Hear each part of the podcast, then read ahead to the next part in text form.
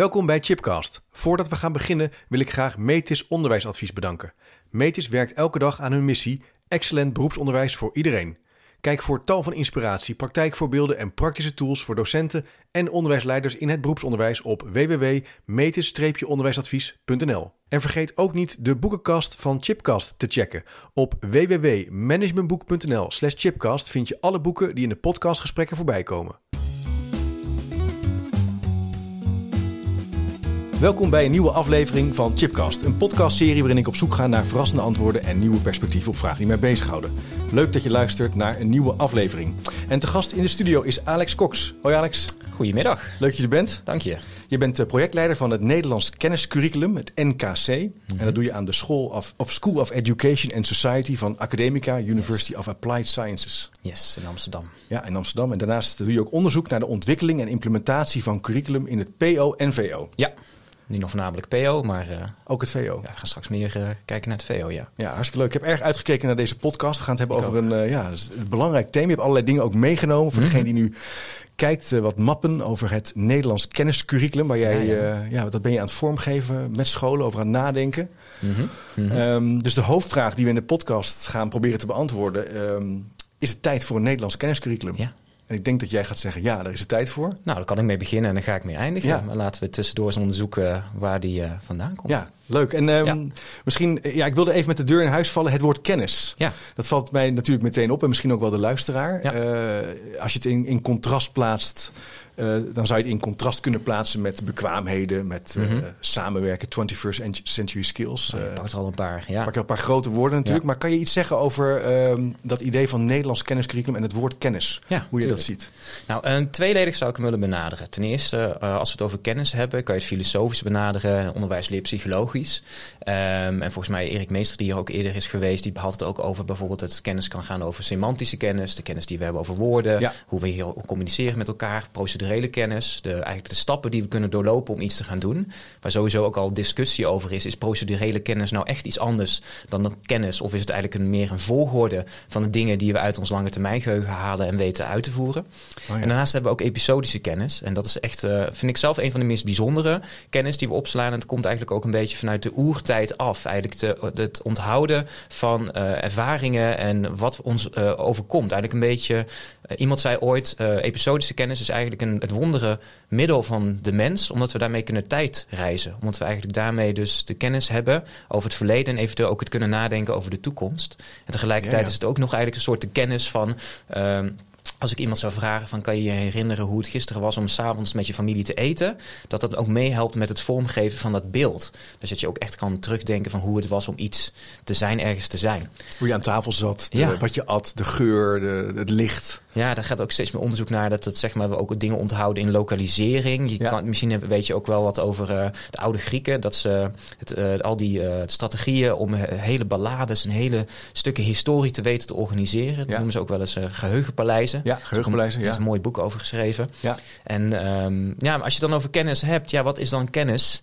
Eh, dat kan dat allemaal zijn. Eh, en hoe wij dat eigenlijk benaderen vanuit het NKC, eh, is wel vanuit een basis dat kennis eigenlijk wel de dingen zijn die wij onthouden en in ons lange termijn geheugen hebben in dat hoofd van ons, die eh, ons in staat stellen enerzijds dingen te begrijpen en te zien, en anderzijds ook iets mee te kunnen doen. Ja. En dat wil ik eigenlijk, eh, als je het goed vindt, aan een aantal Ja, voorbeelden ja. uitleggen.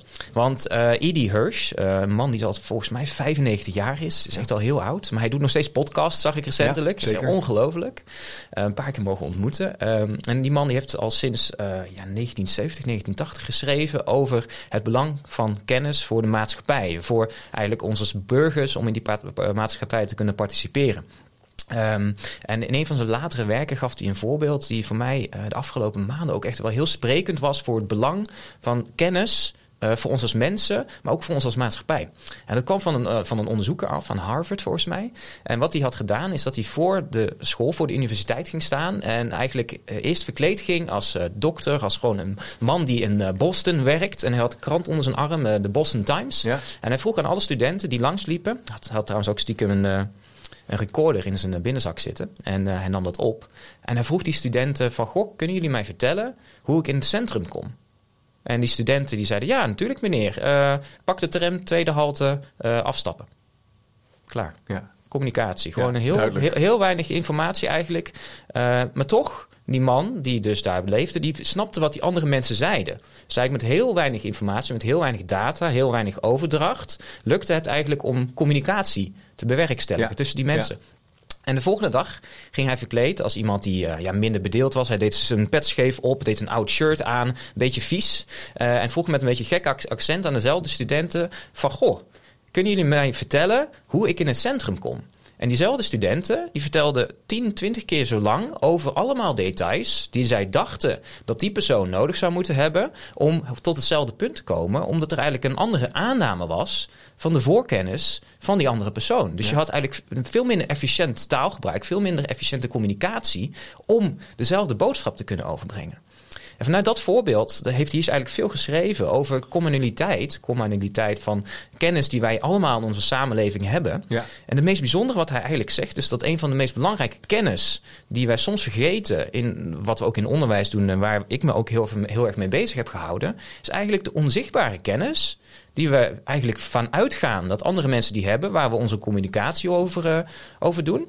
Maar die wel ergens vandaan moet komen. Ja. Ergens moet je hebben geleerd wat, wat een deur is, maar ook over wat transport is, wat, eh, wat een tafelkleed is, wat inschenken is. Eh, en met inschenken kom je ook al langzaam op een gebied van kennis uit. Ja, er zijn een heleboel stukjes kennis. Dat ligt ook vaak in lijn met woordenschat. Van kennis over woorden, over de begrippen van ons in onze samenleving. Die wij als mens wel moeten opdoen om te- iets te kunnen begrijpen wat jij Ja. mij vertelt. Ja. Dus je zou eigenlijk kunnen zeggen dat dus communiceren o- om iemand iets uit te leggen waar je naartoe moet of hoe je een bepaalde opgave op, Mhm. op school moet aanpakken. Eh, je hebt mensen die zeggen, nou dat die, die kennis die construeer je in de interactie. En Mhm. eigenlijk zegt E.D. Hirsch en misschien jij ook wel in zekere zin, ja dat kan je eigenlijk alleen maar doen als je veel weet Ja. over die specifieke regio of over het tafelkleed of over de opdracht of over de taal of Ja. over de aardrijkskunde. En die kennis heb je dus nodig om te kunnen communiceren. Dat is eigenlijk voorwaardelijk. Nou ja, we weten het ook over het lezen van teksten. Ja, Dat je zeg ja. maar, volgens mij is het 90% van de tekst moet je, moet je al zeg maar de achtergrondkennis van hebben om het te kunnen begrijpen. Ja. Volgens mij moet je richting de 95% gaan, wil je van een tekst kunnen leren. Dat je ook iets nieuws eruit kan halen. Nou ja, ik, ik geloof er heel erg in dat als, je dat in de als het in teksten zo gaat, in communicatie is het eigenlijk ook hetzelfde. En dat beaamt Hirsch, dat je dus gewoon heel veel achtergrondkennis nodig hebt om in deze wereld dingen te kunnen begrijpen. Ja. En er zit ook een, dan ga ik even een brugje maken naar de andere kant. Want we hebben het over begrip, over het kunnen z- zien van dingen. Ja. Trouwens, ook, eh, het gaat niet alleen maar over communicatie, maar ook over als je met kinderen naar een Rijksmuseum gaat, over hoe ze kunst zien. Ja. Eh, maar ook over hoe je gebouwen ziet, hoe je architectuur ziet. Eigenlijk alles wat wij. Nou, misschien een heel mooi voorbeeld. Want als jij op zoek bent, heb je allemaal mooie camera's staan. Als jij op zoek bent naar een nieuwe camera, of komt mij dan heel vaak, dan ga ik opeens bij heel veel andere mensen zien dat zij ook een camera hebben. Ja. Terwijl het daarvoor helemaal niet in mijn geheugen zo actief was dat ik dat kon zien. Dus maar omdat ik dus kennis heb over die camera's, zie ik opeens details van die camera's. Oh, waarschijnlijk heeft hij die camera. Of toen ik een nieuwe auto ging kopen, Ja. ik heb een Skoda gekocht, dan zag ik opeens dat heel veel mensen een Skoda reden. Ja, je gaat zoeken, je gaat kijken, Ja. je gaat kennis eigenlijk ophalen. Ja. Eh, en de bedoeling van onderwijs, in ieder geval in het primair onderwijs, is natuurlijk dat, dat je in ieder geval die kinderen, leerlingen, een basis biedt. Mhm. Ja. Zodat ze kunnen denken, zodat ze kunnen weten Ja. eh, en kunnen communiceren. Precies. En je zegt, eigenlijk zeg je daarmee eh, dat, dat dat idee van kennis eigenlijk mega actueel is. Het is Überhaupt altijd, misschien al Ja, duizenden jaren. Dat vind is, het actueel. Het is altijd. Het kan niet uit de mode raken. Nee, dat zou, je denken. Eh, nou, is maar ja, misschien niet zo geweest, maar nou, maar ja, om dan de, de andere kant van de medaille te bekijken, van wat we in, in, in de maatschappij, maar zelfs op klasniveau kunnen zien, is als je met mensen niet dezelfde achtergrondkennis hebt, en je gaat het over misschien iets heel moeilijks hebben, bijvoorbeeld over de politiek, over de democratie, ja. eh, of eh, over eh, ja, hoe het lichaam werkt. ja. Ja, als je, Duurzaamheid, duurzaamheid. stikstof. En daar hebben we het, gaan we het misschien zo ook nog over hebben, over Ja. die sustainability goals. Ja. Het zijn hele belangrijke onderwerpen. Maar jij kan die onderwerpen niet zomaar duiden zonder dat je goed Nee. begrijpt wat er allemaal onder zit. Wat, wat is duurzaamheid? Wat is ongelijkheid? Wat is ja, goed onderwijs eigenlijk? Ja.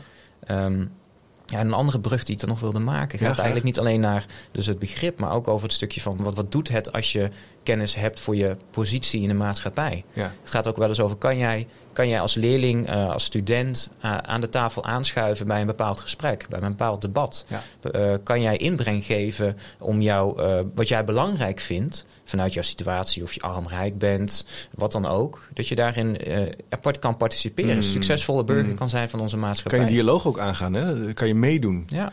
En je zou kunnen, eigenlijk, dat triggert mij wel hoe je dat zo zegt. Eigenlijk, want je hoort vaak dat jongeren, hè, dan zeggen ze, ja, jongeren vinden het niet meer leuk om mee te doen in, Mm. nou ja, zich te, zich te verhouden tot maatschappelijke vragen of in de gemeenteraad, et cetera, et cetera. En eigenlijk zou je op basis van wat jij nu zo onderbouwt zeggen, ja, hoe meer je weet, hoe makkelijker het wordt om te participeren. Ja. Hoe meer je kunt uitdrukken wat je belangrijk vindt, hoe betere taal je eraan kunt geven, hoe beter je het kunt onderbouwen en beargumenteren. Taal, taal is zo enorm krachtig. En daar linkt kennis zich natuurlijk ook heel erg aan. Ja. Zeg maar, kinderen die dus... eh, maar als ik dan zie- kinderen die in een NKC-school die kennislessen krijgen... eh, wat, wat ouders wel niet voelt mee teruggeven. Wat ze zeggen, mijn kind, ik heb ze nog nooit zo vocaal horen praten over deze onderwerpen. Ja, ja, ja. Het is niet alleen dat we kennis dus iets is wat we eh, aangeboden moeten krijgen en langs zien komen.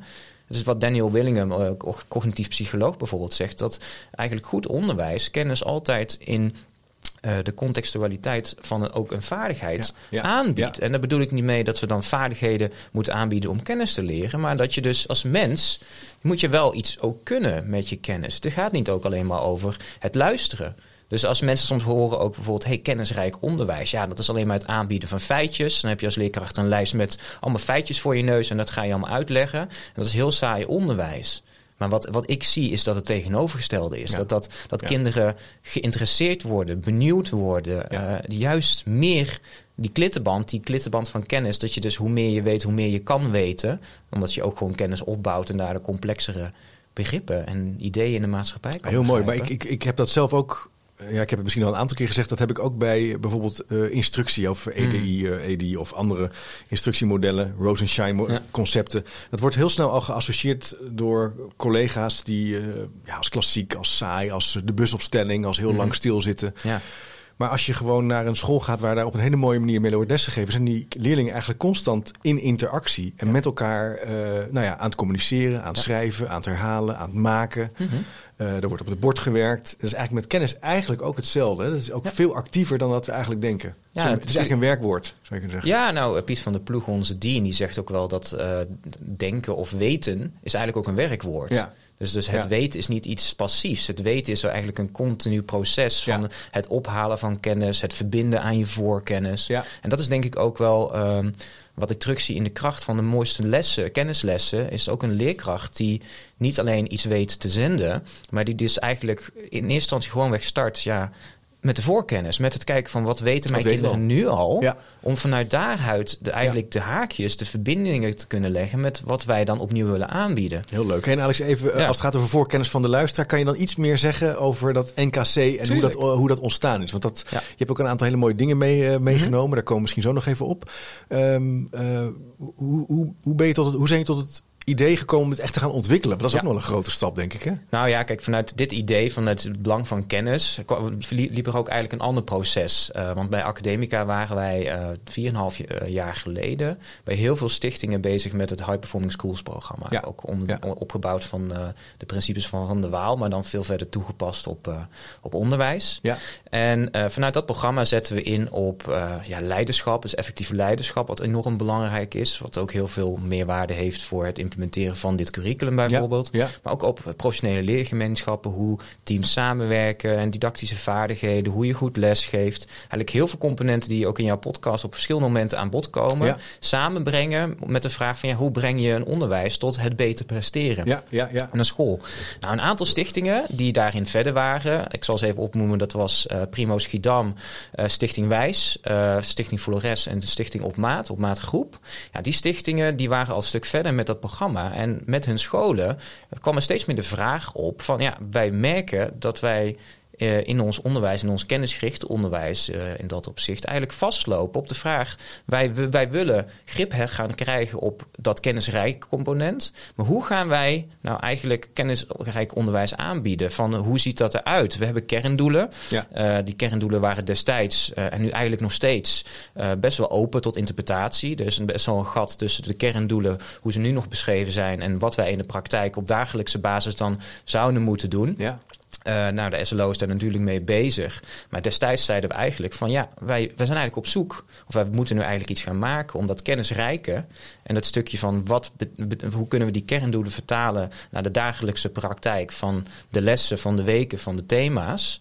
Ja, hoe, hoe gaan we dat vormgeven? Ja. Nou, en die stichtingen ja. merkten ook aan hun leerkrachten dat ze zeiden: wij willen boven de methode gaan staan. Wij willen eigenlijk ja. Uh, ja. verder kunnen kijken dan de lessen die wij uh, in de komende weken gaan geven. Om daar ook uh, ja, in te kunnen herontwerpen. Dus dat merk je nu ook wel heel erg gelukkig bij bijvoorbeeld rekenonderwijs. Dat heel veel scholen ook daarin de analyse gaan maken van... goh, wat is onze leerlijn? Ja. Hoe bouwt dat nou op? Ook kritisch denken. Ze weten meer, ze zien meer. Ja. En ze gaan eigenlijk dus in die zin ook kijken naar wat ze eigenlijk al doen. En of dat wel het Precies. juiste is, of het goed... Je krijgt, je krijgt, en wij zochten dus van hoe krijg je Ja, overzicht? Hoe krijg je inzicht in die kennisopbouw... Ja. die eigenlijk dat heel lang duurt. Van groep Ja. 1 tot en met groep 8. Dat Ja. is een hele lange tijd. Je zei het al, we hebben hier de uitwerking Ja, staan. dat ja, zijn ja. 47 thema's in van deze boekjes. Ja. Maar het NKC-uitwerking die we hebben gemaakt is heel groot. Want wat we toen hebben gedaan...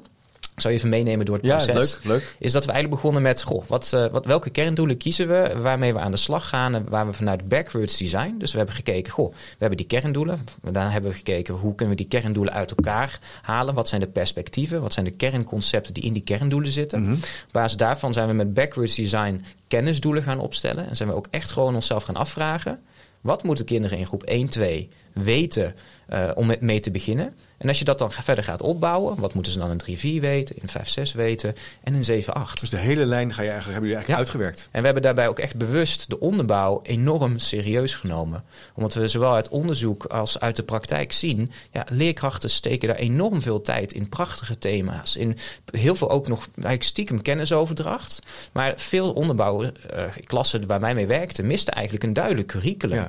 En ik sprak ook leerkrachten die zeiden... we hebben acht weken al onze ziel en zaligheid gestopt in een thema... Ja. En we kwamen er toen achter dat er de komende vier jaar eigenlijk niet op voortgebouwd werd. Ja.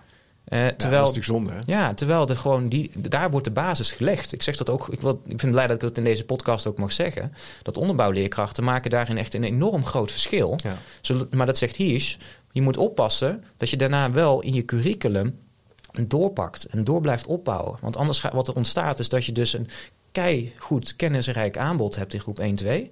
Maar dat het eigenlijk een dip ontstaat en dat kinderen ja, de, vergeten. En dat die kennis dus niet meer wordt opgehaald en herhaald. Je kan het eigenlijk tegenovergestelde effect bereiken. En dan krijg je een soort gat waar je invalt. Nou ja, of je investeert in iets wat, wat Ja, niet gewoon niet... eh, ja, joh. En, En- maar, maar hoe... Want dat is natuurlijk wel echt een heel groot project. Dat was een Dit. heel groot Ik bedoel, project, dit is ja. wel... Ja, dat klopt, dat klopt. Ja. We, we waren ook een tijdje onder de radar. ja, Eh, nu, nu een aantal tijdje hebben we een website en eh, Ja. mogen we ook zeggen dat de nieuwe stichtingen zich mogen aansluiten. superleuk. Maar Ik zal even een linkje plaatsen overigens als je nu luistert naar ook eh, de, de bronnen hè, waar we het nu Ja. ook over hebben. Dus als je nu luistert, ga naar de website. Ja, dus een beetje onder de radar eh, om het door te ontwikkelen. Om die hele doorlopende leerlijn eigenlijk scherp te krijgen. Wat moeten die leerlingen eigenlijk echt kunnen? Precies. En hoe, wat is de rol van kennis daarin ook? En, en, en, En- dat gaat ook over vakken en ook echt over keuzes die je gaat maken, denk ik. Ja, want. Wat wij, wij zijn eigenlijk vanuit het waar we, mee, waar we mee begonnen, vanuit de visie op dat kennisrijk onderwijs de basis is. En Ja. we zeggen ook wel eens, kennis gaat vooraf van vaardigheden. Ja. Dat om bijvoorbeeld kritisch te kunnen denken over iets in de politiek of in ons land, heb je de kennis nodig. Ja. En daarvan hebben we dus ook gezegd, we gaan in eerste instantie echt starten met wat is die kennisleerlijn. Ja. Die hebben we volledig uitgeschreven. Dat zijn iets van 1200 kennisdoelen. Dat is echt best wel een groot bestand. En daarna hebben we zelf zover doorgedacht om te kijken van... hé, hey, als we zeggen dit is het kennisdoel... de kinderen moeten bijvoorbeeld weten wat een landschap is... wat is nou eigenlijk alle kenniselementen? Wat zijn de kenniselementen die de, de kinderen dus zouden moeten opbouwen... Ja. om dat kennisdoel te kunnen gaan behalen? Ja. Want we ook merkten in de praktijk dat als je bijvoorbeeld een kennisdoel hebt... eh, de kinderen leren wat de planeten van ons zonnestelsel zijn...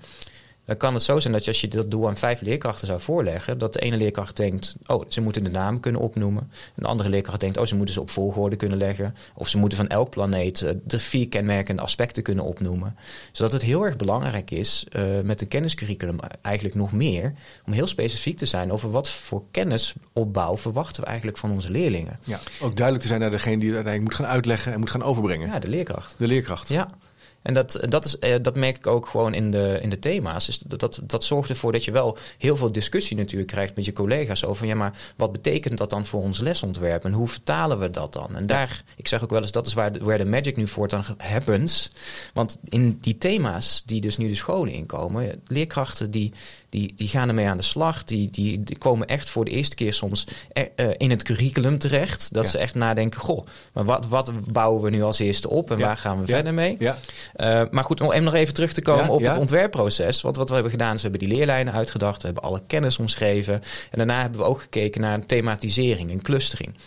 Wat we daar heel erg bewust in hebben gedaan, is dat we niet uit zijn gegaan van een vaste set aan themanamen of thema's. Maar we hebben echt gekeken naar wat is nou alle kennis die bijvoorbeeld in groep 1, 2 aan bod komt. En daar hebben we van gekeken hoe kunnen we die op de meest uh, ja, inhoudelijke wijze clusteren, bij elkaar brengen. Hm. Zodat die kennis ook op de, ja, op de beste manier Hm. met, in samenhang met elkaar gebracht kan worden in de les. Ja. Kan je een voorbeeld geven wa- wat jullie dan bijvoorbeeld hebben gekozen of waar het, dat dan, waar het dan Nou ja, als je bijvoorbeeld hier heb je een thema wat gaan we eten. En dat is Ja. een thema, volgens mij is dat een historisch thema. Ja. Waarin we dus een combinatie hebben gemaakt van, nou ik zal er eens bij pakken. Eh, landbouw, eh, landbouw door de eeuwen heen, over de jagers en verzamelaars. En het is ook nog gekoppeld aan een eh, duurzame ontwikkelingsdoelstelling, dus Ja. leven op het land. Ja. Waarin we dus ook hebben gekeken van ja, hoe kan je historische elementen dan combineren met volgens mij ook dingen over landbouw. En bezittingen zie ik erin staan, het leven in de prehistorie. Uh, hunnebedden komen ook aan bod. En we, daarom laten we ook zien, ja. dat is groep 1, 2. Op dit moment zijn er verschillende scholen in Nederland... die dus ook een geschiedenisthema in groep 1, 2 doen. En dan zie je ook leerlingen die zeggen, als voorbeeld geven...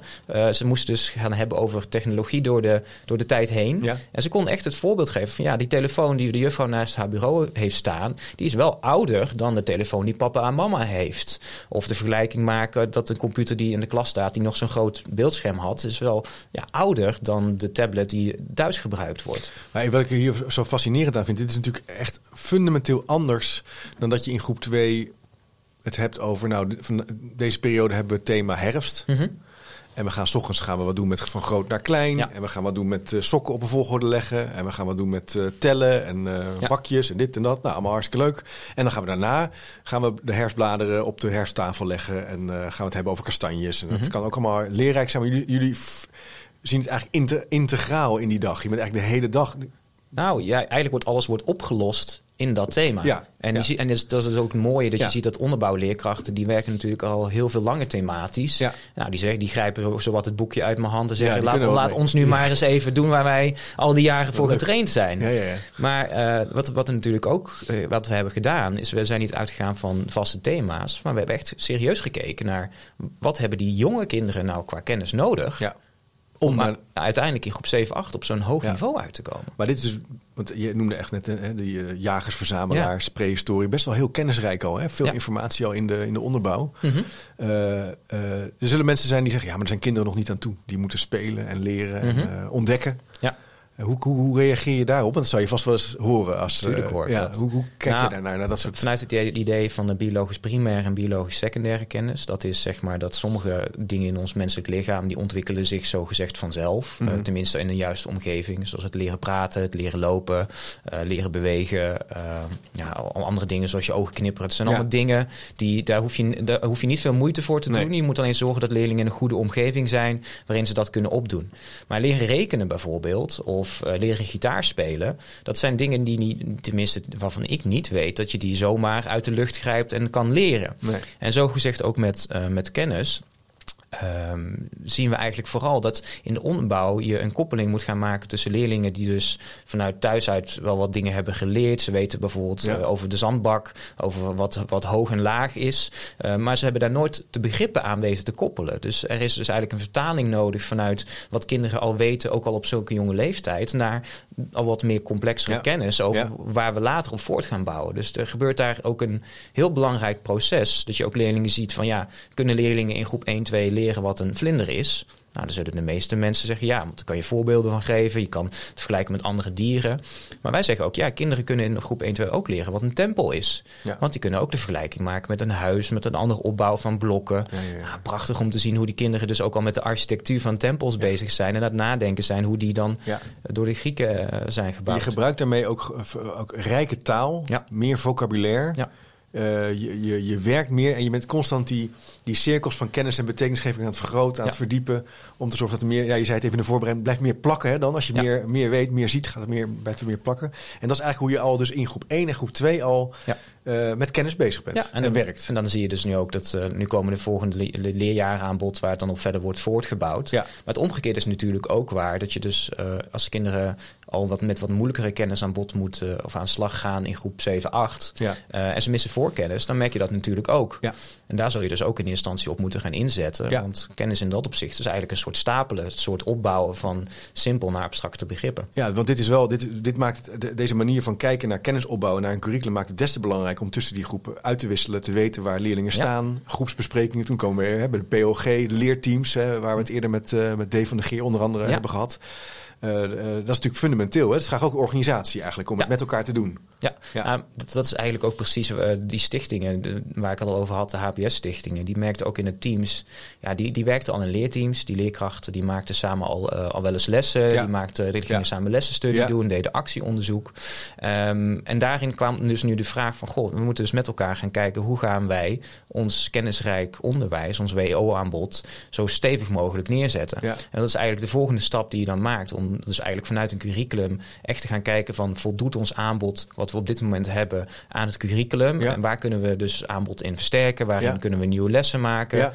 Um, en daarin zie je dus dat het lerend vermogen van de organisatie zo enorm belangrijk is. Dus zowel lerend als vanuit de schoolleider, maar vooral ook vanuit die teams. Die dus elkaar ook durven te bevragen op van ja, waarom kies jij ervoor om die les op die manier te maken? Precies. Dat vraagt ook een zekere schoolcultuur waarin dat. Uh, dat gaat eigenlijk hand in hand. Het gaat zeker hand in hand. Hey, maar er zijn natuurlijk ook scholen die uh, al een methode hebben. Ja. Uh, ja, de meeste scholen hebben een methode. Hoe, hoe, is dit nou een methode? Hoe, hoe kunnen we dat nog even en hoe hangt dat dan samen? Kan je daar iets over zeggen? Zeker. Ja, het, is een, het is een curriculum, ja. dus het is geen methode. Nee. Ik heb voor deze bijeenkomst heb ik ook uh, nog eens de definitie van de methode opgezocht. En dat is eigenlijk een, een lesboek of een, een, een ja, website of programma... waarin die keuzes over didactiek en organisatie van leerstof... door een externe organisatie zijn gemaakt. Uh, ik noem het ook wel eens, het is eigenlijk een curriculum bevoren in de tijd. Dus dat je eigenlijk op een gegeven moment zegt zo'n uitgever natuurlijk... oké, deze versie van onze methode is klaar. Dit is het. Dit, dit, dit is het. En als school kan je dat pakken, kan je het gebruiken... Ja, kan je de lessen uitvoeren... En, en volg je dus eigenlijk uh, het curriculum van de methode. Uh, maar wat wij zeggen, wij pakken het curriculum als in den beginnen als basis... en zeggen van, nou, dit is de opbouw, dit is de leerlijn... Uh, dit is ook wat wij minimaal van de leerlingen verwachten. Want uh, mijn collega Sonja Broes, die ook heel veel spreekt over hoge verwachtingen, uh, die, die inspireert mij ook altijd heel erg over het concept van keeping children on the bus. Het is eigenlijk komt van Catherine Bilbansing af. Die zegt eigenlijk van ja, als leerkracht moet je je kinderen natuurlijk op die bus houden, waarmee je dus ook alle leerlingen kan uitdagen met hoge verwachtingen. Ja. En zo'n curriculum is uh, meer dan een methode, want de methode heeft natuurlijk ook doelen erin staan. Maar wij zijn daar zo specifiek in dat we ook leerkrachten uitdagen om met elkaar samen de verantwoordelijkheid te nemen van lukt het ons om al die kinderen die kennis te laten opbouwen waar wij van vinden dat die ze de meeste uh, ja, kansen gaat meegeven in de toekomst. Ja. En, uh, ja, precies. Dus, dus eigenlijk daarin zijn we specifiek. En vormen we, vind ik, ook een soort basis voor het formatief handelen van de leerkracht. Dus, dus als leerkracht zit jij in de stof, weet jij wat Griekse tempels zijn, weet je wat, uh, wat duurzaamheid is in de, deze of uh, de minister. Dat jij als leerkracht gewoon weet, ik weet hoe, wat de minister doet en kan, het uitleggen. Ja, is, ja, ja. En daar zit het volgens mij ook in, als je kijkt naar de literatuur over vakmanschap van leerkrachten ik, ik, begon de podcast met van je hebt kennis nodig om dingen te kunnen zien. Uh, ik heb kennis nodig van een kopje om te weten dat dit een kopje is. Anders interpreteer ik het helemaal anders. Maar voor leerkrachten geldt eigenlijk precies hetzelfde. Dat zij ook kennis nodig hebben om je goede formatieve vragen te kunnen stellen aan de leerlingen en antwoorden te kunnen horen. Uh, ik had dat hier ergens opgeschreven, maar uh, we, iemand zei ooit dat dus eigenlijk de kennis van de leerkracht hen in staat stelt om de misconcepties van leerlingen te vangen omdat jij de kennis nodig hebt als vakman, als vakvrouw, om die prachtige vragen te kunnen stellen. En ook de kinderen die het wat moeilijker vinden, door te kunnen vragen naar, goh, maar weet jij, weet jij dit wel? Nee. Weet jij dit wel? Nee. Oh, dit weet jij wel. Dus we hebben jouw voorkennis hebben wij nu te pakken. En vanuit daaruit bouw ik het weer Bouw je op. door. En kan ik het weer terugpakken En daar naar... heb je dus kennis voor. Je moet, dat, je moet dus heel veel kennis hebben Ja. om goed te weten waar leerlingen staan. Dat is eigenlijk wat Tim, Tim Surma ook een keer zei in de podcast. Dat een van de fundamentele taken van een leerkracht is voorkennis toch checken. Als je iets kan doen, hè, als je snelle winst wil maken als school, daar had hij toen over. Ja. Is dat een van de kerndingen die je echt... eh, Ik, zou, ik ga nog zelfs verder. Verder, Dat- ja, dat. Zeg maar, zon- eh, voorkennis, eh, met voorkennis bezig zijn is het meest elementaire wat je kan doen als school, als, als leraar, als organisatie of van je leerkrachten. Want ook leerkrachten, daar mag je van stellen dat zij voorkennis hebben over dingen, Ja. soms niet. Maar dat je dus eigenlijk je voorkennis is eigenlijk je, je basisplaat, je bodem Ja. van waaruit je kan gaan opbouwen. ja. En als je, dus, als je het niet checkt, dan betekent dat eigenlijk dat je dus niet controleert of de kinderen die bodem hebben waar jij vanuit gaat dat je dingen gaat uitleggen. Dus het Mm. voorbeeld van, ik, ik kom een man tegen die vraagt, kan je me uitleggen wa- waar de metro is? Ja. Ik doe een aanname van die voorkennis die Ja. de andere persoon Ja. heeft. En misschien heb ik een heleboel minder woorden nodig, maar misschien heb ik wel meer woorden nodig, Ja. omdat die voorkennis minder aanwezig is. Ja, Wat ik nu denk is toch dat kennis is zoveel. hè. Het is, is begrip over een kopje, begrip over een landkaart, uitleg. Het is Mhm. veel meer dan, dan we eigenlijk wel denken. En, maar dat is, eh, en, en misschien, want we hebben toch ook wel de neiging om het helemaal eh, tacit en explicit knowledge en Mhm. dan eh, bekwaamheden. Maar eigenlijk is het die leerkracht die veel weet, die in de centraal in de klas staat. En die ook in zekere zin op reis gaat met zijn leerlingen, met zijn klas, met zijn groep eigenlijk ook. hè? Ja, dat, dat vind ik, Dat vind ik ook wel een heel mooi punt wat je eigenlijk hiermee Ja. impliciet ook maakt. Wat ook wel doorklinkt hoor, natuurlijk in jullie redenering. Samen, hè? Ja, ja. Nou, leuk. j- jij was ook, je bent wel eens bij de Drie Koningen geweest. Daar had je het volgens Ja. mij wel eens over Ja. dat je dat kennisbord eh, daar hebt gezien. Ja, ja, zeker. Ja. Wat ik daar zo mooi aan vind, is dat dat kennisbord aan zich, dat doet natuurlijk niet zoveel. Je kan heel veel dingen ophangen in de klas. Ja. Dat betekent niet dat kinderen daar meteen van nee, leren. Nee. Maar wat, wat je daar ziet gebeuren is dat dat kennisbord is eigenlijk een beetje de, de klassikale eh, eh, werkgeheugen of het extern geheugen waarbij de kennis langzaam wordt opgebouwd. Waarbij dus de leerkracht, eigenlijk begin je leeg. En dat is natuurlijk aan het begin van het thema. De kinderen komen dus de, de klas binnen en de- die weten nog niks. Nee. Dus eigenlijk, dat bord geeft eigenlijk een weergave van de kennisopbouw Ja. die je gedurende zo'n zo'n zo'n thema doet. Dus je, de geclusterde kennis staat hier hartstikke mooi in voorbereid. Maar het is de, dus de leerkracht die de vertaling ja, maakt ja. en aanhaakt bij de voorkennis van Maar de hoe leuk kinderen. is het ook om eh, als je, dat je dat als leerkracht mag en kan doen. Met, met die kinderen die wereld groter maken. Ik heb wel eens lessen bekeken, ook van Marcel Smeijer onder andere. Mhm. Maar ook wel bij eh, onder andere de Drie Koningen. Ja. Het is ook dat groepsproces dat, je, dat kinderen ook eh, woorden mogen, vert- hè, dingen mogen vertellen. Dat je het opschrijft, dat je tekeningen erbij maakt, dat je dingen uitprint. Mhm. Dat zoiets langzamerhand rijker en groter wordt. En dat je dat met elkaar meemaakt. En ik plaats het even tegenover. Ook wel een idee van ja, laat ze maar in hun individuele leerroute zitten. Maar dat is ook wel een beetje eenzaam in zekere zin. Dit doe je echt heel erg samen. Dit doe je samen. Eh, en dat is natuurlijk, we hebben het nog niet gehad over kansengelijkheid, maar gewoon kansengelijkheid op kleine schaal. Ja, ja. Dat je dus niemand, dat de kinderen die in jouw klas zitten en die week leren over de prehistorie of over landbouw of over eh, de boer of over gereedschappen. Ja. Dat, dat het dus met, elkaar, met je collega's zeg je eigenlijk, wij vinden en staan erachter dat onze kinderen deze dingen deze week gaan leren. Ja. En als dat niet Ja. lukt, dan betekent dat niet dat we volgende week gewoon, gewoon doorgaan. Nee. Nee, we, we, we, we gaan ervoor en zorgen dat 80, 90, 100% van de kinderen dat minimaal gegarandeerd curriculum behaalt. En dan stellen mensen me soms de vraag, maar Alex, maar waarom is dat zo belangrijk? Niet al die kinderen hoeven toch niet alles te leren?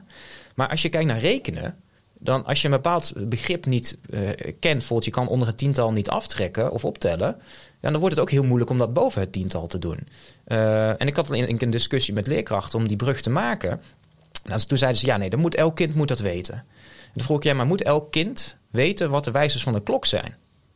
Ja, nee, ja. Ja, eigenlijk, eigenlijk wel, want anders kan je niet klok kijken. Maar hetzelfde geldt eigenlijk ook voor de kennis, de basiskennis die we willen overdragen. Want zonder de kennis van rekenen kun je niet rekenen. Ja. Maar zonder de kennis van be- belangrijke Ja. dingen van onze maatschappij kan je niet participeren. Kan je het niet toepassen en kan je het niet gebruiken. Maar hierbij heb je toch ook een, haal je ook een punt naar voren als het gaat over lezen. eh. Is dat ehm, kennis, hè, dus literatuur samen lezen, rijke Mhm. teksten gebruiken, leerlingen ook meenemen in verhalen, is heel belangrijk. Om, want daarmee maak je de wereld groter en daarmee wordt lezen ook leuker Ja. en interessanter. Want je ziet meer, je weet meer, je wordt het verhaal ingetrokken, je gaat doorlezen.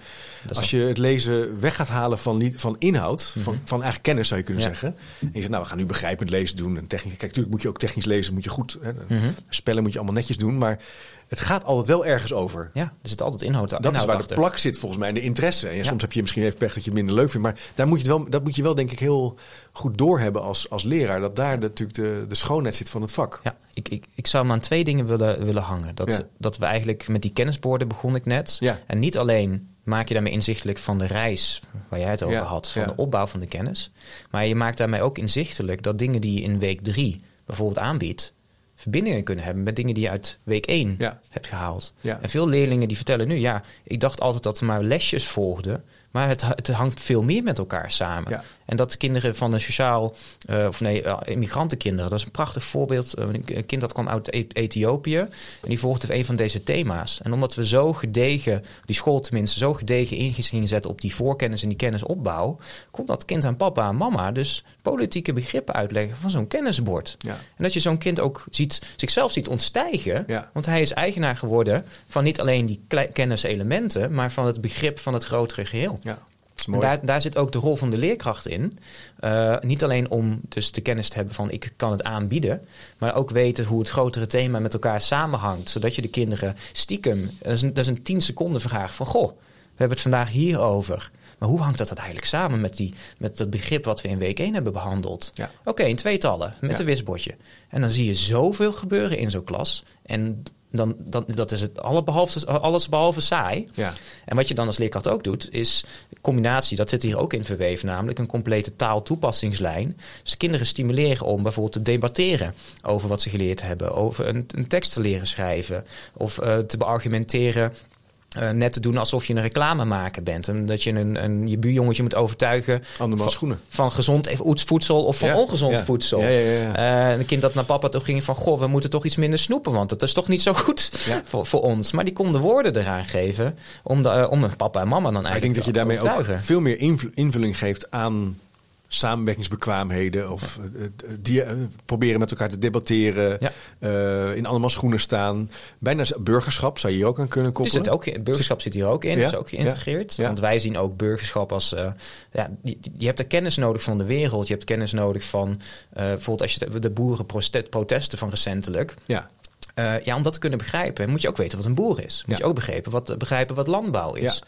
Dus hierin hebben we heel veel thema's die ook dat soort maatschappelijke ja, eh, uitdagingen heel erg van onderaf proberen op te bouwen, zodat alle kinderen die op een, zo'n school zitten, allemaal de basiskennis hebben Ja. om eigenlijk aan tafel te kunnen gaan zitten met de rest van de Ja. klas ja. en daar een debat over te kunnen voeren. Want iedereen is gelijk Ja. in het beginnen met de basiskennis. Ja, ik eh, vind het heel interessant. Ik heb toevallig recent met mijn kinderen over gehad over Ja. de boerenprotesten. Want die vlaggen vallen natuurlijk op. Hè. Als Ja. je naar Open Oma Ja. gaat, dan hangen die eh elke gehad over dat na de Tweede Wereldoorlog in Nederland natuurlijk ook een hele sterke beweging is geweest van nooit meer honger. Hè. Nederland als, als we zorgen ervoor Mm. dat we allemaal altijd eten hebben Ja. en dat we slim gaan voor landbouw Ja. en nou ja, de Wageningen Universiteit die in opkomst kan.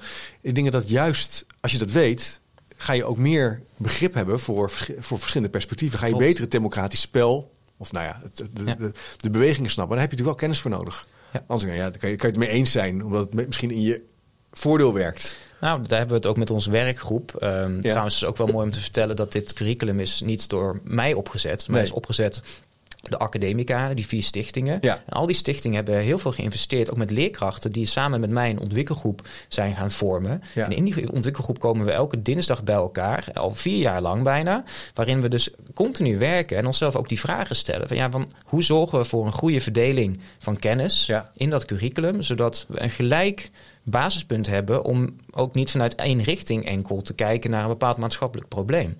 Leuk. Het is ook wel prachtig om te zien dat deze mensen ook zo erg zelf ontwikkelen. Curriculum, curriculumwerk zorgt voor curriculum leren, om het maar zo te zeggen. Dus deze mensen bloeien ook enorm op. Maar in de scholen zelf zie je hetzelfde gebeuren op wat kleiner niveau. Dat leerkrachten ook... Nou ja, een prachtig voorbeeld is dat leerkrachten waren een keer een beetje boos op mij. Want ik had ze een thema eh, gegeven. Ze waren ermee aan de slag. En ze zeiden tegen mij, Alex, ik vind, ik vind het niet kunnen. Want in deze week komen deze drie doelen aan bod.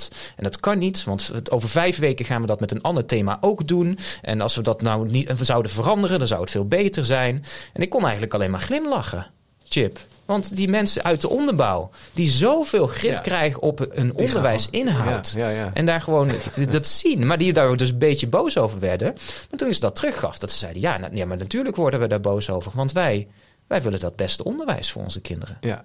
Ze gaan eigenlijk zelf ze gaan ontwerpen. Hè? Ze gaan Ja. nadenken en posities plaatsen. Eigenlijk door zicht krijgt, komt er inzicht. Ja. Hey, en voor de luisteraar nu die in Opmeer zit of ergens in Groningen of in Limburg, Ja. die denkt, ja, ik vind dit geweldig, ik vind het interessant. Kan elke school hier nou mee, ja, ik wil niet starten? Kan dit bij elke school? Of zijn er bepaalde Nou. criteria? U zijn natuurlijk nog, ja, het, aan, het is- het vol in ontwikkeling, hè, maar toch even. Nee, ja, maar er zijn al een aantal nieuwe stichtingen die met ons aan de slag gaan. Ja. Eh, en er komen er ook steeds meer bij. Ehm iets waar jij ook natuurlijk veel van af weet, is de complexiteit die komt met het eh, implementeren en veranderen Ja. van eigenlijk best wel een groot deel van je curriculum. Ja. Dus wat je ziet in de scholen die met ons zijn gestart, die hebben al gewerkt aan eh, voorwaarden als in samen leren met het team, eh, als professionele leergemeenschap eh, en als leerteam kunnen functioneren, elkaar feedback kunnen geven.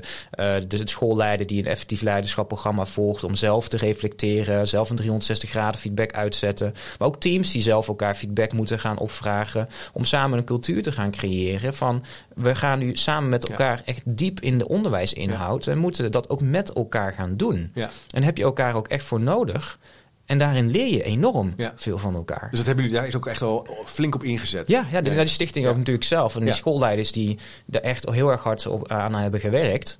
Uh, maar vanuit dat programma is dat opgebouwd. Maar als andere scholen er willen mee starten, dan zeg ik ook vooral, je moet heel goed zicht hebben in een analyse die we ook met, samen met elke school doen. Van hoe, hoe staan die voorwaarden dan bij jou op jouw school? Ja. Want wij gunnen iedere school in Nederland, niet dat iedere school dit moet doen, maar iedere school in Nederland die zou dit mogen en ja, moeten kunnen. Ja. Maar om met elkaar op dat niveau vanuit dat curriculum te gaan werken, moeten we, moeten we dat gedegen doen. En Ja. moeten we ook vragen gaan stellen over hoe het ervoor staat. Eh, en ik ben ook van mening, laat het beter rustig met elkaar opbouwen. Eh. Zodat we ook Ja. nou, geen brokken maken, om Nee. dat op zich te zeggen. Maar Dus doordacht, eh, maar het, positieve, iedereen kan dit. Elke school kan dit. Nou, uiteindelijk geloof ik er echt Geloof je ik geloof echt in dat. En ik vind het ook een ambitie om met elkaar te stellen dat we dus dat kennisrijke aanbod dat toega- daar zeg maar naartoe moeten. dat, dat toegankelijk kunnen Ja. maken. Want Ja. uiteindelijk is dat natuurlijk. Ik, ik, doe, ik doe dit nu al een tijdje, omdat ik het zo prachtig vind voor de leerling. Die uiteindelijk daar de, de, de dag mee uitloopt en papa en mama kan vertellen over, over, die, over die lessen. Ja. Of het mooiste voorbeeld wat ik tot nu toe heb gehoord. Een groep kinderen die twee maanden na een thema naar het Rijksmuseum ging. Die hadden het thema over kunst gehad. En die leerkracht had echt veel tijd en energie gestoken in die kennisopbouw. Al die kinderen wisten haar fijn over verschillende schilders, over hun achtergrond, over de historie. En die rondleider zegt: Ik heb nog nooit van mijn leven zulke slimme kinderen gezien. Nog nooit heb ik zulke vragen gekregen dat ze me letterlijk naar een andere zaal trekken omdat ze een specifiek werk willen zien. En dat ze ik moet uitleggen hoe dat zit. Nou, ik, ik, dat doet mij iets. Maar dat doet die kinderen natuurlijk Ja, ook tuurlijk. iets. En die merken dat misschien niet. Ja. Maar over dat emanciperen, dat is ook een geleidelijk proces. En daarom ben ik ook heel, zo trots op wat wij nu hebben gedaan. Het is nog niet af. En ik gun het daarom elke school. Is dat je dus dit proces, het uit, eh, uitwerken van zo'n curriculum met zoveel doelen. Het is niet zomaar een lijstje. Nee. Het is ook over alles hebben nagedacht. Wat zetten we waar neer? Waarom? Met welke voorkennis? Ja. Hoe willen we kinderen het laten toepassen? Hoe zorgen we voor interessante toepassingen die dan de doelen uit week 1 met week 3 combineren? En eh, het is elk, elk van die keuzes, elk van die curriculumkeuzes die je maakt over acht jaar, met bij 1200 pagina's, daar heeft een groep leerkrachten met experts en vanuit onderzoek over nagedacht, vanuit die ene visie mooi, of van hoor. kennisrijk onderwijs. Maar eigenlijk is dat, wat er eh, steeds, wat je, wat je heel helder uitlegt, is de, hoe de balans tussen curriculumontwikkeling en organisatie en schoolontwikkeling. Dat, dat, dat, Dat is eigenlijk bijna ja, dat is hetzelfde. hetzelfde. Ja. En dat is dus, dus een teamdag eh, professioneel feedback geven. Zou je van kunnen zeggen, ja jongens, eh, laten we het vooral hebben over de inhoud, over het curriculum. En laten we daarna die cursus van feedbackgeven er nog achteraan doen. Maar dat Daarachteraan com- doen of combineren met Ja. hoe kunnen we dat zo doen dat we daarmee ook ons onderwijsinhoud en elkaars professionaliteit kunnen aanspreken. En zelf regie erop hebben. Ja. En, en, en, en wat ik ook interessant vind, hè, die check-in die, die, waar je ook een pleidooi voor houdt. Goed kijken, waar staan we hè, Ja. in onze professionele gemeenschap. Dat is ook iets, dat is eigenlijk ook een cyclisch proces. Een schoolleider zou je ook van mogen verwachten dat hij eigenlijk constant kijkt. Hey, waar staan we nu? Hoe doen we het met elkaar? Hebben we een goede teamoverleggen? Ja. Lukt het ons om de tijd vrij te maken om eh, groep 3, 4 door te nemen? Ja. Eh, komen er nieuwe dingen op ons af? Uitdagingen? Ik, ik, zei, ik had laatst ook verteld, het is eigenlijk het, het, het- je organisatie op spanning houden. ja. Dus op spanning houden als een soort kettingkast. Die je dus eigenlijk op spanning houdt. Als je de ketting te strak zet, ja, dan breekt die. Als je hem te slap zet, ja, dan, dan komt er niet zoveel vaart in. En een beetje organisatie als leider sta je ook met dit proces, moet je continu in verbinding staan met je organisatie. Ja. Hoe, hoe gaat het team? Hoe gaan de ontwikkelingen? Ja. Wat gebeurt er nou echt? Ja. Eh, en als, het dan, als de ket- ketting te strak komt te staan, dan moet jij de eerste zijn die zegt: Goh, laten we eventjes de versnelling naar beneden doen. Dat je even losser komt. Ja, ik ken hem van zo'n veranderbereidheidsmodel. Als je dan doorduwt, Oh, ja. dan krijg je stress. Maar als je te weinig kettingkastspanning hebt, dan krijg je, eh vallen mensen in slaap. Hè? Dus je moet een beetje in die optimale veranderbereidheid in Ja, zitten. ja. Je kettingkast moet je ook een beetje op spanning zetten. Ja, zo, zo zie ik dat. Dat maar daar is de schoolleider is, bedoel, Ja, een, een leerkracht doet het in de klas, maar een schoolleider doet dat over zijn hele school. Ja. Die impact is echt ongelooflijk. Hey, en jij bent eh, even tussendoor, hè? want je hebt eh, prachtige kaartjes eh, geschreven. dat is wel heel leuk, want jij bouwt eh, in de voorbereiding zei ja, die kaartjes dat is een bepaalde structuur van mij, hoe ik mij voorbereid. Ja. Kan je iets over zeggen? Het is een beetje off-topic, maar ik vind het toch wel heel leuk. Oh, vind het zo leuk? Ja. Ehm, nou, de achtergrond van dit systeem komt van eh Luhmann. Ik ben zijn voornaam even vergeten. Ehm, en dat is een eh, Duitse socioloog Ja. die ehm, eigenlijk bekend staat om zijn zettelkastensysteem. En ik ben een man van de kennis, zoals je wel merkt. En Ja. voor mezelf ook, eh, omdat ik onderzoek ook doe, eh, vind ik het heel erg belangrijk om na te denken over hoe maak je een systematische structuur van je kennisopbouw van jezelf ook. Want we vergeten als mensen natuurlijk ook enorm veel. Ja, ja, ja. En Luhmann die had bij meer dan 80.000 van deze kaartjes uiteindelijk gemaakt van alle onderzoeken die hij gelezen had. En overal stonden codes van eigenlijk dingen, die, hoe, eh, een stukje kennis is verbonden met een stukje andere kennis. En hij was er heel erg mee bezig van, ja, maar hoe verhoudt het zich daardoor en wat zijn mijn gedachten? En daarmee creëerde hij niet zo meer, zozeer een kaartjesysteem, maar eigenlijk een soort tweede mind, Ja. waarmee hij eigenlijk kon communiceren. En dit, dit, dit triggerde mij ook gewoon vanwege het NKC. Dat je als leerkracht eigenlijk met je leerlingen... dus ook je telkens de vraag moet stellen... niet hoe, hoeveel meer informatie ga ik mijn kinderen geven... maar hoe zorg ik dat dat kleine stukje... wat ik nu ga vertellen... bij iedere leerling Ja. volgende week nog blijft.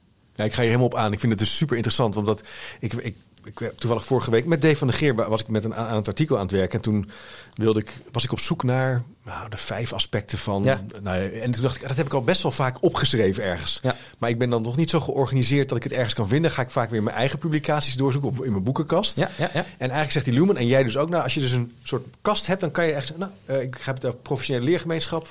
Ik heb het daar over feedback gegeven. Ik noem maar even wat. Kaartje Ik zal, 4, ik, 5a. ik, ik zou je het boek zo wel eens sturen. Dat, ik denk dat je dat heerlijk gaat Dat gaan we, gaan we eens even doorlezen. En Ja. eh, ik plaats even een linkje eh, ook op de website als je dit interessant vindt. Maar dus deze kaartjes die jij hier hebt, sommige daarvan heb je al een keer eerder gebruikt. Ja. En andere die eh, heb heb je misschien nieuw geschreven. En die heb ik eruit gehaald. En Ja. dat eh, gebruik ik dan weer om eh, dit, mijn eigen kennis te structureren en mijn verhaal op te bouwen. ja. Ik wil trouwens nog, als je het niet erg vindt, Nee, heel even, eh, want ik, ik zat zelf weer te kijken omdat ik op zoek was naar. Want die vraag die, eh, over hoe start je hier nou mee, Ja. Ja. ehm, is wel een hele wezenlijke. Ja. Want wij hebben natuurlijk een heleboel werk gedaan met deze ontwikkelgroep. Ja. En wat mooi is om te vertellen is dat die ontwikkelgroep nog steeds elke dinsdag, en er komen dus nu ook leerkrachten bij, die noem ik dan schoolcoördinatoren, Mhm. van andere nieuwe NKC-scholen, die dus in dit proces meegaan. Dus we hebben een soort ontwikkelmotor op landelijk niveau, die samen met experts die we uitnodigen nadenkt, hoe kunnen we dit curriculum nou nog beter doen? Als we dus uit de praktijk horen we feedback, leerkrachten mogen ons altijd lastigvallen met moeilijke vragen, en die behandelen we. En als daar een vraag uitkomt van bijvoorbeeld over lesvoorbereidingen, hoe kunnen we dat efficiënter inrichten? Wat voor systeem kunnen we daarvoor bouwen? Nou, daar zijn we letterlijk nu mee bezig. Dus ik vind het ook zo prachtig dat, dat natuurlijk dit, dit vraagt nog veel van een team. Maar we zijn eigenlijk bezig om die brug die je dus maakt tussen curriculum en je lespraktijk. Ja. Waarbij ik echt ervan overtuigd ben dat je als leerkracht altijd toch een sprongetje moet maken. Altijd zelf moet nadenken over waarom ga ik dit nu doen en wat gaat dat bereiken? Hoe gaan we dat sprongetje voor elke leerkracht zo goed toegankelijk mogelijk maken op basis van een architectuur? Dus ik zeg ook wel eens van, dit is eigenlijk voor de vakmannen en vakvrouwen, dat we je niet vertellen wat je morgen precies moet gaan doen. We geven je de blauwdruk en de architectuur. Net zoals een vakman die niet, die, die niet morgen ervoor kiest om het cement te gaan storten omdat het regent. Een leerkracht is, een, is iemand die voor een klas staat, die zelf ook beslist. Tuurlijk. Vandaag is het moment Ja. om dat zo en zo Ja. aan te pakken. Ja. Maar dan heb je wel een blauwdruk nodig van waar je vandaan komt, ja, waar je nu zou moeten staan mooi. en waar je naartoe gaat. Geeft eigenlijk meer ruimte voor vakmanschap. Het, het is de, de leraar terug als architect. Ja, fantastisch. Ik vind het ook wel eh, tof, want het is ook een hoopvolle boodschap hè, in zekere zin. Van, eh, is het. Ben je positief over de toekomst van het onderwijs? Hoe, want Nou- er zijn natuurlijk heel veel. Als je nu. eh, je hoeft maar één krantartikel. of een krant te kopen in het weekend. en je denkt: wow, leraartekort, eh, schermtijd. Ik, ik, ben, ik ben er eigenlijk ik ben optimistisch over eh, de inzet van heel veel mensen. eh, en ik ben optimistisch over de hoeveelheid kennis die we steeds meer eh, tot onze beschikking krijgen over wat werkt en wat er niet werkt. Eh, Ja, En ja. eh, er worden bijvoorbeeld nu ook artikelen geschreven dat je met zo'n kennisrijk curriculum, dan doet dat misschien niet altijd iets met eh, de toets van. Van spelling of eh, zeg maar het meetbaarheid van wat je nou eigenlijk doet. Ja. Dus er, zijn- gaan, er zijn een heleboel complexe vragen over hoe gaan wij nou met elkaar bepalen wat de kwaliteit is van ons onderwijs. Waar ik me ook heel erg druk over maak, is dus eigenlijk wa- wat maken we nou uiteindelijk meetbaar? En Ben Wilbrink heeft daar natuurlijk Ja, een eh, ja, ja. uitgebreid woordje over gedaan in de vorige podcast. Ja. Ehm, ja, dat, dus dat, wat is nou die kwaliteit? Ja. En als je jou die verhalen nu zo mag delen van leerkrachten die shinen, leerlingen die trots thuiskomen met, met dit soort verhalen. Nou, ik geloof erin dat we met de juiste kennis voor leiders, voor leerkrachten, voor eh, ouders zelfs soms, en uiteindelijk dan daarmee voor de leerling, het verschil kunnen maken. Ja. En daarin vind ik het ook niet erg om te zeggen, daar hebben we soms nog wat hulp bij nodig. En daar, Ja, goed, daar ja. kunnen we nog in leren. Ja, maar ik vind, dat vind ik ook. Ik vind dat heel mooi dat je dat ook zegt. Want eh, we hadden het ook heel even over in de voorbereiding. Je leert toch ook als, ook als wetenschapper en als onderzoeker en als docent. Ik ook als docent. Je leert toch een leven lang. Je, maakt, je ontmoet nieuwe mensen. Je leest een boek. Ik, zou, ik, doe nu mee, ik geef nu anders les dan dat ik dat 15 jaar of 20 jaar geleden deed toen ik startte met lesgeven. Is dat erg? Is maar, is maar goed ook, toch? Ja. En vroeger geloofde je misschien en denk je, denk, oh, ik geloof heel erg in deze werkvorm. En Ja. nu denk je, nou ja, met wat ik nu weet, zou ik dat misschien niet nog een keer doen. Of juist wel op deze manier. Nou, ik geloof er ook echt in, zeg maar, Dat is toch juist mooi. Ja, want op een gegeven moment heb je dus nieuwe kennis. En dan denk je altijd weer van, goh, ja, als ik dat toen had geweten, had ik het anders Ja. al aangepakt. Ja. Maar dat, dat moet je met elkaar zien te bereiken. Dat je ook continu weer voor die momenten komt. En dat is ook belangrijk in dat, dat proces van zo met het NKC gaan werken. Is niet alleen de voorwaarden goed op orde krijgen, goed met elkaar kijken, zijn we er klaar voor? Eh, wanneer beginnen we? Eh, hoe zorgen we voor de juiste kenniscyclus, dus Ja. de juiste ontwikkeling in de organisatie. Maar ook zorgen dat je het thema goed voorbereidt en faciliteert Precies, in precies. tijd. En stiekem is er meer, kunnen we meer tijd vrijmaken voor leerkrachten dan we soms denken, door heel slim de, de onderwijstijd te organiseren. Ja. Dus ruimte maken voor leerkrachten om gefocust met iets bezig te zijn wat de onderwijskwaliteit gaat verhogen. Om uiteindelijk ook meer met elkaar te evalueren. En samen weer in het leerteam met andere leerteams te delen. dat. En daaruit weer de lessen te trekken. Zodat je, ja, ik krijg nu continu te horen. Want volgend jaar komen er een heleboel scholen die het thema wat ze twee jaar geleden gedaan hebben opnieuw gaan uitvoeren. Mhm. En keer op keer zeggen ze, dat gaan we helemaal anders doen. Ja, Want wij hebben zoveel meer geleerd. is maar goed ook. Dat is maar goed ook. Ja.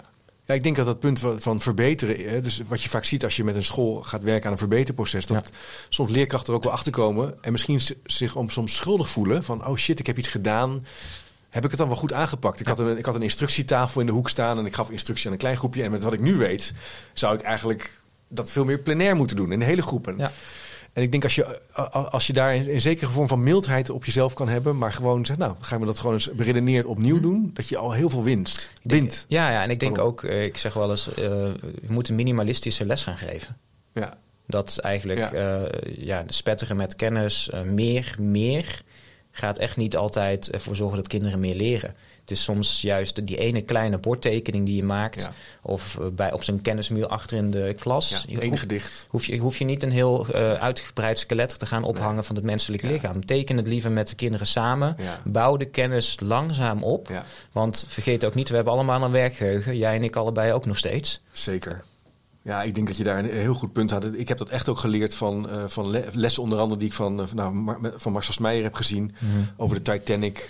Drie thema's, vier onderwerpen. Dan moet je het wel een beetje, Ja. niet te veel. Eh, maar ik, ik deed ook in mijn colleges. Hè. Ik deed soms 12 à 14 concepten gewoon behandelen. maar maar die- strak anderhalf uur door. Maar op zich kan je, kan je ook wel heel veel behandelen. Ik, want ik denk wel dat je... Want anders zouden we niet zoveel lessen op een dag kunnen doen. Op een gegeven moment is het Ja. wel voorbij. Ja. Maar het Ja. zit hem er ook voornamelijk in van ja, hoe, je moet telkens... Ik zeg ook wel eens, je werkgeheugen is eigenlijk een soort dienblad. Ja. Waarbij dus, ik kan jou nu wat kennis overhandigen. Ja. Op een gegeven moment is dat dienblad Ja. vol. Ja. En dan zal ik jou een manier moeten geven om dat, die kennis dan te gaan verwerken. En te gaan verbinden met iets in je lange termijn geheugen. Maar dan heb ik, moet je even tijd voor krijgen. En een goede verwerkingsvorm voor krijgen. En als leerkracht kan je dus ook, dat is ook de kunst, denk ik. Ja. Dat je nadenkt van hoe ga ik die leerlingen voor mij in de klas met soms een hele simpele vraag. Even, allemaal even richting het plafond laten kijken. Ja, ja hoe, hoe doe ik dat eigenlijk? Hoe zit, Ja. En dat je dus eigenlijk 24, 25 werkgeugentjes met Volle toeren. volle toeren laat draaien. En dan kan je de volgende stap gaan Ja, maken. super. Leuk. Ja, gaaf joh. Ik, ik, ik blijf het heel graag volgen. Ik vind het ontzettend interessant om met je over te praten. Over het uh, Nederlands kenniscurriculum. Ik denk dat we er veel meer over gaan horen. Zeker. Ehm, we plaatsen wat linkjes op de website. Dat je er even naar door kunt, kunt klikken. Uh, Volgens mij hebben we een mooi gesprek over gehad. Hè? Zijn ja. er nog dingen die ik vergeet? Even zijn, zijn, zijn, jij, zijn we er klaar voor? Ja, ik denk het wel. Jij denkt het ook Ja, ik ben, ik ben hier wel heel, uh, heel positief over. En uh, ook omdat ik natuurlijk bij, bij Stichting Wijs uh, op bezoek ben geweest... en ja. dat ik ook eerstehands het heb gezien. En het ook al langere tijd volg. Ja, dit geeft mij een heel positief ja. gevoel. En ik denk dat het, dus elke basisschool kan hier een start mee maken. Hè? Kan een start mee maken en... Um, het gaat er ook vooral over om te zeggen van waar staan we nu? Ja. En, en uiteindelijk ook de vraag die je als leider ook in het visie moet houden van waar willen wij niet volgende week naartoe, maar waar staan we met z'n allen over vijf en tien jaar? Ja. Omdat grote onderwijsveranderingen en grote curriculumveranderingen, die vragen niet iets voor alleen volgende week, maar vragen dat je durft uit te spreken, wij gaan het met z'n allen beter doen. En het is niet de vraag wanneer, maar gewoon weg hoe. Mooi gezegd. Lange termijn visie van André de Waal ook. Hè? Ja. Durf dat ook uit te spreken. Ja. Um, het is overigens geen gesponsorde podcast, wil ik toch nog even zeggen erbij. Want uh, ik vind het gewoon een ontzettend interessant en belangrijk thema. Als je nu luistert en je wil meer weten, ga dan even naar chipcast.nl. Daar zal ik even alle linkjes en doorverwijzingen en artikelen even plaatsen... die we ook in, de, in het podcastgesprek voorbij hebben laten komen. Bedankt voor het luisteren. Vergeet je niet te abonneren. Ik vind het heel fijn als je de tijd wil nemen om een review of recensie te schrijven. Dat kan je bijvoorbeeld doen op Spotify, Apple Podcast of YouTube. Hoe eerlijker, hoe beter. En dat helpt weer voor de zichtbaarheid van het kanaal. Alex, dankjewel. Graag gedaan. En uh, tot de volgende keer. Tot de volgende keer.